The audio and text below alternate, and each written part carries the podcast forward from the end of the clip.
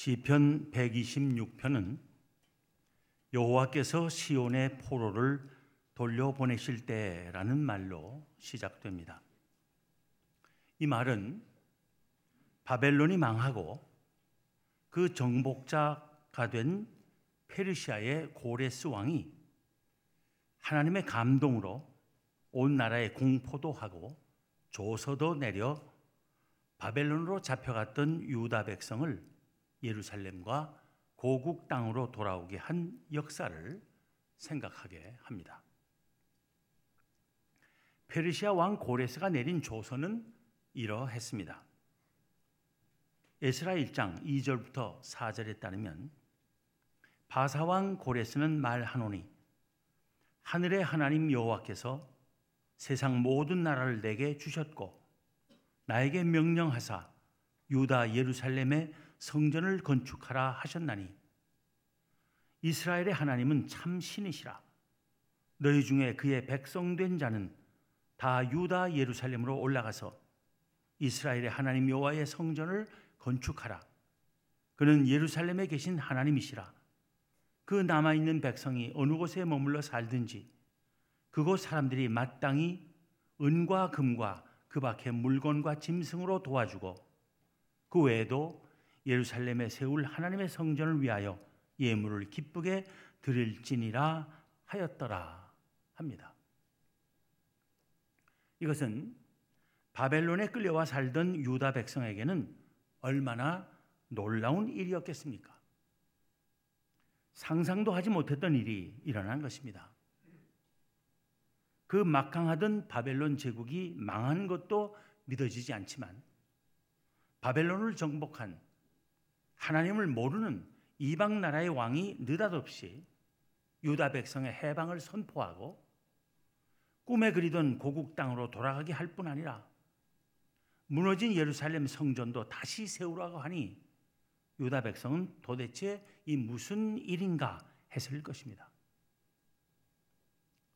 본문 1절에서 시인은 여호와께서 시온의 포로를 돌려보내실 때에 우리는 꿈꾸는 것 같았도다 합니다. 우리는 어떤 일이 도무지 믿어지지 않을 때 꿈꾸는 것 같다고 합니다.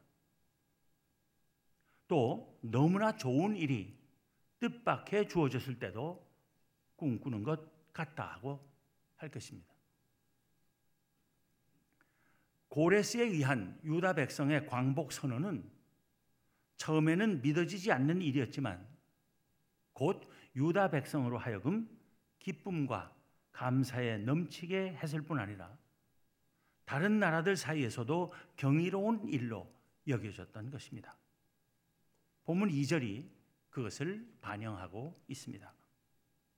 그때 우리 입에는 웃음이 가득하고 우리 혀에는 찬양이 찼었도다. 그때 문 나라 가운데서 말하기를 여호와께서 그들을 위하여 큰 일을 행하셨다 하였도다. 뭇 나라란 이스라엘 외에 다른 이방 나라들을 가리키는 것입니다. 그들에게조차도 유다 백성의 귀향은 이스라엘의 하나님이 행하신 일이고 그가 아니시면 행할 수 없는 놀라운 일로 여겨졌다는 것입니다. 사실 이집트나 아수르나 바벨론 같은 이스라엘의 주변 강대국들이 차례로 이스라엘에 대한 지배력을 쥐었다 놓았다 할 때마다 이스라엘 백성을 대규모로 놓아주고 돌려보내고 하는 역사가 일어난 것은 아닙니다. 그런 역사는 사실상 일어날 수 없는 일입니다. 그런데도 페르시아가 바벨론을 정복했을 때는 그런 일이 일어난 것입니다. 이스라엘 백성이 이집트로부터 해방되어 나온 이후 처음 있는 일입니다. 그러기에 이스라엘 주변 모든 나라에서는 말하기를 이런 놀라운 일은 그 옛날 이스라엘 민족을 이집트에서 해방시킨 그들의 하나님 야훼 밖에는 할 수 없는 일이라고 했다는 것입니다. 유다 백성은 더더욱 이 역사적 사건을 고레스 왕이 스스로 행한 정치적 결단으로 보지 않고 하나님께서 자기들을 위하여 행하신 일로 믿고 기뻐했음을 본문 3절이 보여줍니다. 여호와께서 우리를 위하여 큰 일을 행하셨으니 우리는 기쁘도다. 그런데 이 시편 126편은 유다 백성이 바벨론에서 고레스 왕의 조서를 접하고 놀라며 감격하고 기뻐하던 그 당시에 지어진 시가 아닙니다. 이 시는 그 후 막상 예루살렘에 돌아온 유다 백성이 가난과 고생과 낙담과 또 다른 위협에 직면해야 했던 상황에서 지어진 시입니다. 사실 바벨론에서 돌아온 유다 백성이 목격한 현실은 열악하기 짝이 없었습니다. 그들이 바벨론으로부터 바벨론으로 잡혀간 후 들어와 정착하고 살던 이방인들의 저항과 방해가 극심하고 집요했습니다. 파괴된 예루살렘 성전을 재건하는 일이 중단되기도 하고 무너진 예루살렘 성벽을 다시 쌓는 일에도 얼마나 많은 방해 공작이 있었는지 모릅니다. 하나님의 거룩한 백성임에도 불구하고 예배와 신앙 생활이 순수하고 바른 모습을 상실하고 말았습니다. 공동체 의식이 와해되고 사회 정의가 실종되었습니다. 오늘 본문 1절부터 3절에는 물론 바벨론에 있던 유다 백성이 광복을 얻었을 당시의 감격과 기쁨과 감사도 드러나고 있지만 그 후 유다 땅으로 돌아와서의 황망한 현실에 대한 탄식도 같이 묻어나고 있는 것입니다.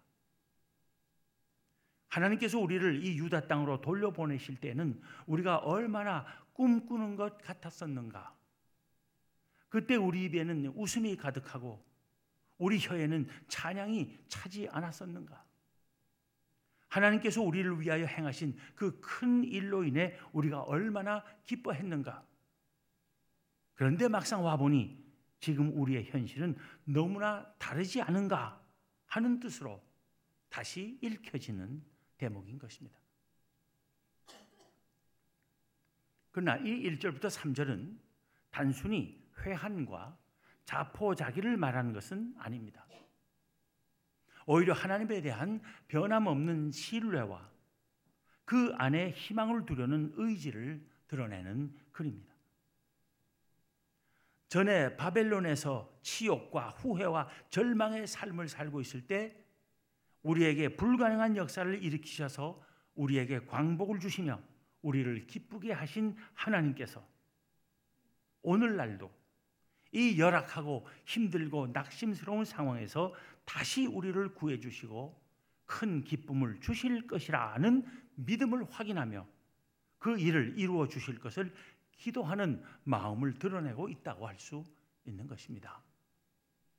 그 기도와 믿음을 표현하는 것이 본문 4절부터 6절입니다. 여호와여 우리의 포로를 남방 시내들 같이 돌려보내소서. 눈물을 흘리며 씨를 뿌리는 자는 기쁨으로 거두리로다. 울며 씨를 뿌리러 나가는 자는 반드시 기쁨으로 그 곡식 단을 가지고 돌아오리로다.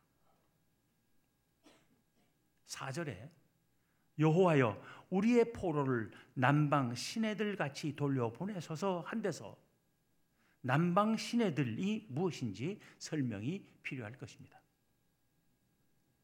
남방이란 유다 지방의 남쪽 지방을 가리키는 것입니다. 거기는 네게브라고 불리는 사막이 있습니다. 네게브 사막에는 와디라고 하는 골짜기들이 있습니다. 골짜기라 하지만 그다지 높지 않은 광야 구릉들이 맞닿는 지역의 낮은 강바닥을 가리킵니다. 평소에는 물이 흐르지 않는 강바닥입니다. 그런데 겨울철 우기가 되면 땅 속에 스며 들어갔던 빗물이 이 네게브 사막의 골짜기에서 솟아올라 순식간에 강물이 되곤 하는 것입니다. 남방 시내들이라 했지만 급류라고 할 정도의 강물이 이루어지곤 합니다. 그래서 사막에서 빠져 물에 빠져 죽는다는 말이 있을 정도입니다. 이러한 사실을 고려하며 여호와여 우리의 포로를 남방 시내들 같이 돌려보내소서 하는 말을 생각해 봐야 할 것입니다. 그 말의 의미가 무엇이겠습니까? 보다 많은 아니 바벨론의 모든 유다 백성이 돌아오게 해달라는 기도로 이해할 수 있는 것입니다. 사실 몇 차례에 걸쳐서 유다 백성의 귀환이 이루어졌지만 아직도 상당수의 유다 백성은 바벨론에 남아 있었던 것입니다. 비록 먼 이방 나라에 끌려와 살고 있었지만 살다 보니 그럭저럭 그곳에서의 삶에 적응하게 되었고 사람에 따라서는 높은 관직에도 올랐으며 임금의 총애를 받게 된 사람도 있었고 사업 수완을 발휘해서 큰 부자가 된 사람도 있었을 것입니다. 그런 사람들이 고생해서 성취한 그 모든 기반을 버리고 삶의 여건이 열악할 것이 분명한 고국 땅으로 돌아가기라 돌아가기로 결단하기란 그렇게 쉬운 일만은 아니었을 것입니다. 옛날 우리나라가 6.25 전쟁 후 가난에 찌들었던 시절 미국으로 건너가 성공하고 삶의 기반을 잘 다진 이들이 가난한 후진국 한국에 돌아가고 싶지 않았, 않았을 것과 마찬가지입니다. 그러나 고국 땅으로 돌아온 사람들의 입장에서 보면 더 많은 유다 백성이 특히 여러모로 성공한 사람들이 다 같이 돌아와야 무너진 예루살렘 성전과 예루살렘 성벽을 다시 건축하는 일도 수월할 것이고 또 함께 무너진 유다 공동체를 재건하는 일에도 힘이 붙을 것은 분명한 일이었습니다. 그래서 메말랐던 네게브 사막의 골짜기 강바닥에 급류가 흐르게 되듯 아직도 바벨론에 남아 있는 백성들이 무더기로 돌아오게 해달라는 기도로 이해할 수 있는 말이라는 것입니다. 여호와여 우리의 포로를 남방 시내들 같이 돌려 보내소서라고 하는 말은 고국 땅으로 돌아온 유다 백성이 겪고 있는 메마르고 황량한 현실을 하루속히 변화시켜 주시기를 비는 간구로 보는 것입니다. 메마랐던 사막에 갑자기 물이 솟아나 흐르며 대지를 적시듯 지금의 가난과 고통과 슬픔과 낙담과 불안이 빨리 풍요와 기쁨과 평안으로 바뀌게 해 주시기를 비는 기도라는 것입니다. 기도는 간구이기도 하지만 믿음이기도 합니다. 믿음이 있기에 기도하는 것입니다. 4절에서의 기도는 5절, 6절에서 보는 믿음의 고백으로 이어집니다. 지금은 비록 눈물을 흘리며 씨를 뿌려야 하는 고난의 때이지만 그 뒤에는 반드시 기쁨의 수확이 있을 것이라는 믿음입니다.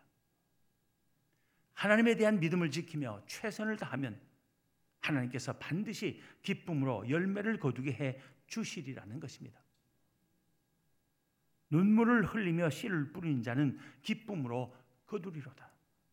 울며 씨를 뿌리러 나가는 자는 반드시 기쁨으로 그 곡식단을 가지고 돌아오리라고 노래한 것입니다. 그러나 이것은 시간이 지나고 세월이 흐르기를 기다리기만 하면 그 어떤 상황이든 저절로 좋아지리라는 맹목적 낙관은 아닙니다. 하나님에 대한 바른 믿음과 그의 말씀에 따른 신실한 삶이 이루어져야 하는 것입니다. 유다 백성에게 있어서 바른 믿음과 신실한 삶의 중심에 있는 것이 예배이고 예루살렘 성전을 향해 가는 신앙의 열정인 것입니다. 6월절을 비롯한 주요 명절들도 바르게 지키지 않게 된 지 오랜 유다 백성에게서 그 모든 것이 바로 회복되는 것이 필요했던 것입니다. 예루살렘 성전을 향한 순례 또한 유다 백성이 바른 믿음을 회복하는 한 길이었을 것입니다. 여기서 우리는 시편 126편이 왜 성전에 올라가는 노래가 되는지를 이해할 수 있을 것입니다. 얼핏 보기에는 성전으로 올라가는 것과 관련된 일은 언급되지도 않아 보이는 이 시편 126편이 성전에 올라가는 노래의 하나인 이유입니다. 하나님의 백성에게 있어서 모든 역경을 극복하고 모든 문제를 해결하는 일차적인 일은 순수한 신앙의 회복이며 바르게 예배하는 일임을 우리에게 일깨워 주는 시편인 것입니다. 시편 126편은 유다 백성이 바벨론 포로에서 돌아오게 해주신 하나님의 역사를 되돌아보며 그 하나님에 대한 신뢰로 현재와 미래의 난관을 극복하려는 자세를 우리에게 보여주고 있습니다. 그런 신앙의 자세는 오늘 우리에게도 필요합니다. 우리에게도 바벨론의 포로 생활로부터 돌아온 경험이 있기 때문입니다. 하나님께서는 지금으로부터 71년 전인 1945년 8월 15일 우리에게 광복을 주셨습니다.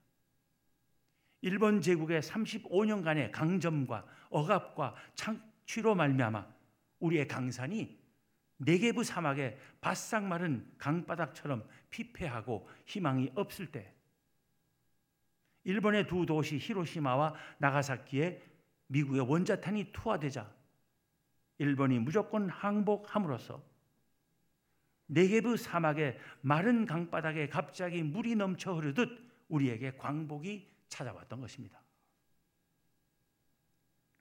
우리는 그 일로 인해 꿈꾸는 것 같았고 그때 우리 입에는 웃음이 가득했으며 우리의 혀에는 찬양이 찼었습니다. 그때 세계 여러, 세계 여러 나라 가운데서 말하기를 하나님께서 조선인들에게 그들을 위하여 큰 일을 행하셨다 했을 것입니다. 우리는 네개의 사막에 갑자기 물이 흐르는 기적, 아니 하나님의 역사를 한 번 더 체험했습니다. 1950년 6월 25일 기습 남침한 공산군에 의해 낙동강 이남만을 남기고 한반도가 다 점령당했을 때 대한민국은 절체절명의 위기에 처했었습니다. 그때 마치 네개부 사막의 바싹 마른 강바닥에서 갑자기 물이 솟아 흐른 것과 같은 기적적인 반전의 계기가 마련된 것입니다. 유엔군이 참전하고 메가더 장군이 지휘하며 감행한 인천 상륙 작전이 성공함으로써 공산군은 패퇴하기 시작했고 마침내 대한민국은 존망의 위기에서 벗어났으며 휴전 후 오늘에 이르기까지 발전의 발전을 거듭한 것입니다. 대한민국은 전쟁의 폐허 위에서 시작하여 오늘날 세계 10대 경제 대국 올림픽 때마다, 때마다 10위 안에 드는 스포츠 강국으로 단단히 선 것입니다. 저 작은 나라에서 어떻게 저 선수들이 저렇게 경기를 잘하는가 세상은 감탄할 것입니다. 네개부 사막에 강물이 솟아 흐르게 된 것과 같습니다. 하나님께서 우리 위해 또다시 큰 일을 행하신 것입니다. 이제 우리는 다시 한번 하나님께서 우리를 위해 큰 일을 행해 주시기를 간구해야 합니다. 그것은 네개부 사막 중에서도 최고로 네개부 사막 같은 저 북한 땅에 강물이 넘쳐 흐르는 기적입니다.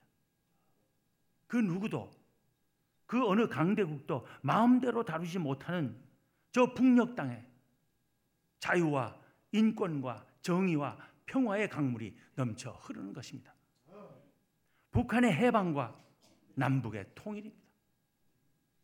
오직 하나님만이 행하실 수 있는 그 놀라운 역사를 이루어 주시기를 하나님께 날마다 간구하는 우리가 되어야 하겠습니다. 그리고 우리가 해야 할 일을 해야 합니다. 물론 쉽지 않은 일입니다. 그러나 해야 하고 할 수 있습니다. 눈물을 흘리며 씨를 뿌린 자는 기쁨으로 거두리로다. 울며 씨를 뿌리러 나가는 자는 반드시 기쁨으로 그 곡식단을 가지고 돌아오리로다 하는 이 노래가 우리의 신앙 고백과 기도가 되어야 하겠습니다.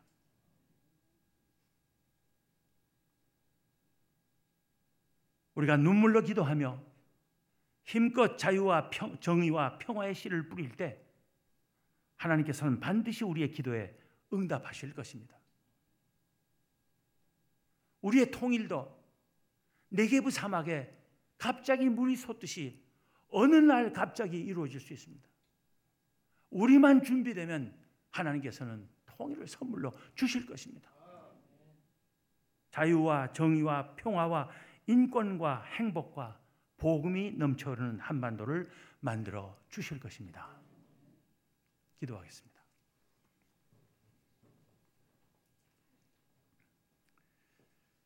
하나님, 옛 이스라엘 민족에게 있었던 하나님께서 행하신 크나큰 일들을 돌이켜보며 오늘 저희들의 서 있는 자리를 돌아보게 하심을 감사합니다. 하나님, 옛 이스라엘 민족에게 출애굽의 역사를 허락하시고 또 바벨론 포로 생활로부터의 귀환을 허락하시는 그 놀라운 일을 행하셨던 것처럼